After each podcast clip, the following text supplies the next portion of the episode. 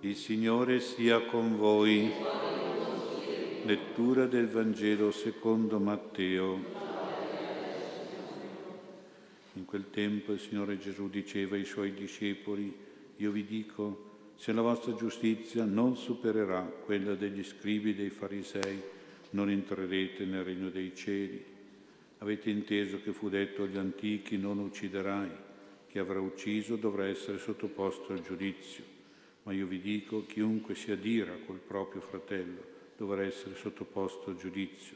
Chi poi dice al fratello stupido dovrà essere sottoposto al sinedrio e chi gli dice pazzo sarà destinato al fuoco della genna.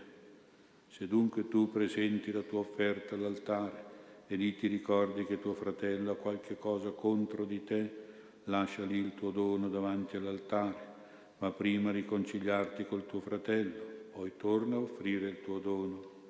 Mettiti presto d'accordo con il tuo avversario mentre sei in cammino con lui, perché l'avversario non ti consegna al giudice e il giudice la guardia, tu venga gettato in prigione.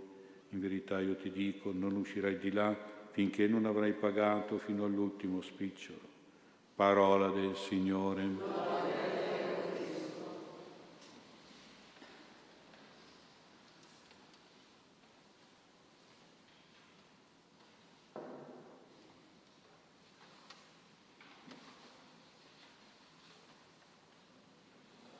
Sia lodato Gesù Cristo. Raccogliamo qualche buon insegnamento dalle tre letture della parola di Dio in questa prima settimana di Quaresima. Anzitutto il libro della Genesi ci ha parlato della discendenza di Adamo, di cui noi tutti facciamo parte in quanto uomini, tutti discendiamo da Adamo e da Eva. Dio diede a loro il nome di uomo, uomo in ebraico si dice Adam, ecco da qui il nome di Adamo, ma propriamente la parola significa terrestre, o meglio tratto dalla terra. E la terra in latino si dice humus, da cui deriva la parola uomo, non nel senso di una persona terrena, terrestre, bensì di un principe della terra, creatura superiore a tutto ciò che è terra, terreno, naturale, perché ne è il coltivatore e il custode, secondo la volontà e la disposizione del Dio creatore. Dio l'uomo lo ha animato col soffio del suo spirito, cioè la sua anima è creata a immagine di Dio che è spirito. Quindi l'uomo è un essere spirituale, uno spirito creato da Dio che torna poi a Dio perché è immortale. Non è l'uomo un animale terrestre senza anima che muore col corpo. Nell'uomo c'è uno spirito a immagine di Dio, un'anima a somiglianza di Dio. Questa è la rivelazione biblica. Da questo racconto della creazione emerge la superiorità spirituale e la dignità divina dell'uomo. Dio diede il nome di uomo. Questa è la visione religiosa rivelata dell'uomo che porta ad avere un grande rispetto della persona umana e della vita umana. La visione invece atea, materialista dell'uomo lo considera un animale terrestre, come tutti gli animali, una persona senza anima, senza dignità, senza immortalità, senza il futuro dell'aldilà, ma anche senza impegno di assomigliare a Dio moralmente, quindi senza nessuna religione, nessuna morale che ci porta a riflettere l'immagine di Dio. L'immagine di Dio è un'immagine paterna, Dio è Padre, con la conseguenza del nostro essere figli, della nostra natura di figli e anche di essere fratelli, della nostra natura fraterna per gli uomini, figli di Dio e fratelli uomini. La lettura ci ha poi detto che Adamo attraverso la generazione di figli e figlie ha trasmesso l'immagine, la somiglianza divina a tutti gli uomini, di qualunque razza, lingua, colore. Tutti gli uomini sono immagine e somiglianza di Dio, senza distinzione. Qui ancora non si dice, ma poi lo sappiamo, che Adamo ci ha anche trasmesso anche il peccato originale, come fosse una macchia, una malattia genetica dello spirito, da cui poi noi, grazie a Dio, veniamo lavati e guariti col sacramento del battesimo, che ci fa ritornare puri e puliti, belli e perfetti, nell'immagine, nella somiglianza con Dio Padre Creatore, come uomini giusti e veri, figli di Dio e fratelli uomini, ancora degni quindi della benedizione di Dio che abbiamo sentito. Dio li benedisse. Questa benedizione è sempre presente, ogni uomo è benedetto da Dio, ma l'operatività di queste benedizioni e la nostra corrispondenza è legata al nostro impegno di essere, di vivere veramente come immagine e somiglianza di Dio, non solo di un Dio creatore, ma soprattutto di un Dio Padre. Quindi si tratta di un'immagine e somiglianza di figlio o di figlia, che poi diventa immagine e somiglianza di fratello e di sorella.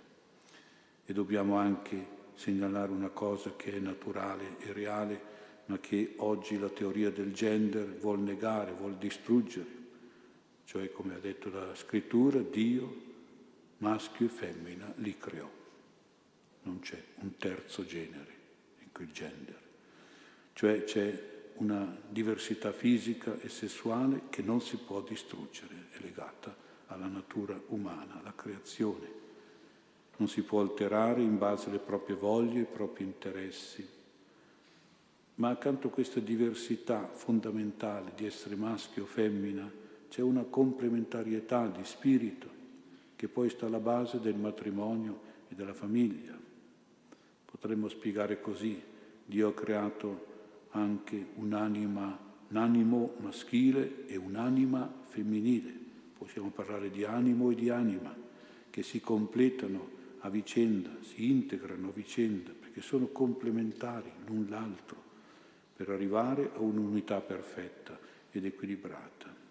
Quindi la teoria del gender non vuole riconoscere non solo la realtà fisica, ma anche questa complementarietà psicologica e spirituale molto importante, per cui oggi soprattutto i nostri bambini, i nostri ragazzi giovani soffrono, soffrono di problemi psichici, di dissociazione, di disturbi e disagi mentali, soprattutto di ansia e depressioni neuropsichiche con disturbi alimentari, fragilità emotive, sregolatezze, scatti di aggressività e di autolesionismo drammatici. È una situazione che ha l'aspetto per i nostri ragazzi quasi di un'epidemia e di una, sicuramente una emergenza. Dio Padre ama ogni uomo, ma io credo che possa avere una preferenza per i piccoli, i bambini, gli adolescenti, i giovani, non solo per l'età che hanno, ma soprattutto per la loro sofferenza, acuita in questi nostri anni, molte volte una sofferenza innocente, inascoltata, non aiutata e non guarita, una sofferenza che solo la fede e la preghiera può curare e può guarire. Noi possiamo pregare per loro, ma dobbiamo anche invitare questi ragazzi a pregare, perché troveranno nella fede e nella preghiera la cura e la guarigione di queste situazioni che oggi soffrono i nostri ragazzi per tutte queste teorie, per tutte queste situazioni.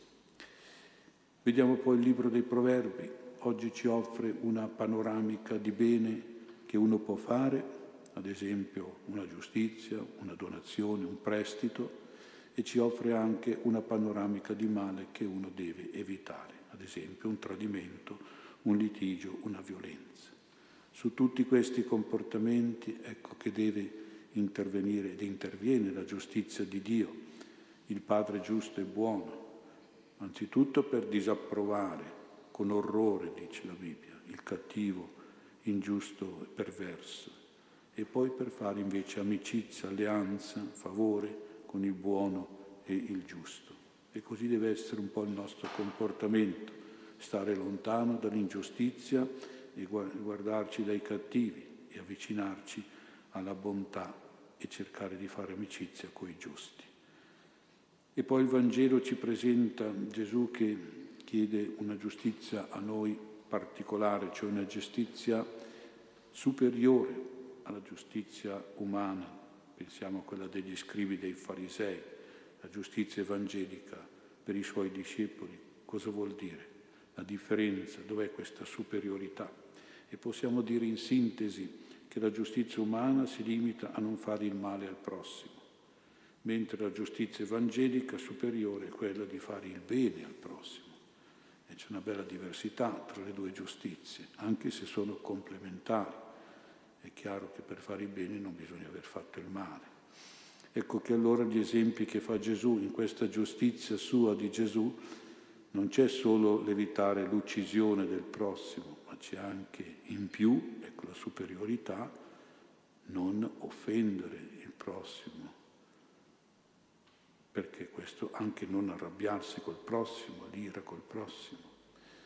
In questa giustizia superiore di Gesù non c'è solo l'offrire in dono religioso a Dio, la propria vita spirituale a Dio, in più c'è il perdono al prossimo, cioè un dono morale per il prossimo, superiore anche, superiore all'offerta rituale e religiosa a Dio. In questa giustizia di Gesù non c'è solo il pagare la pena per il male che uno ha fatto, ma in più c'è la riconciliazione con l'avversario, la pace con la persona che abbiamo offeso. Ecco, noi dobbiamo tendere alla giustizia del bene da fare più che a quella del male da evitare. Ecco allora con sincerità e umiltà dobbiamo riconoscere che non sempre abbiamo la forza di attuare questa giustizia superiore. Abbiamo bisogno del Padre Celeste, del suo aiuto e lo chiediamo in questa messa.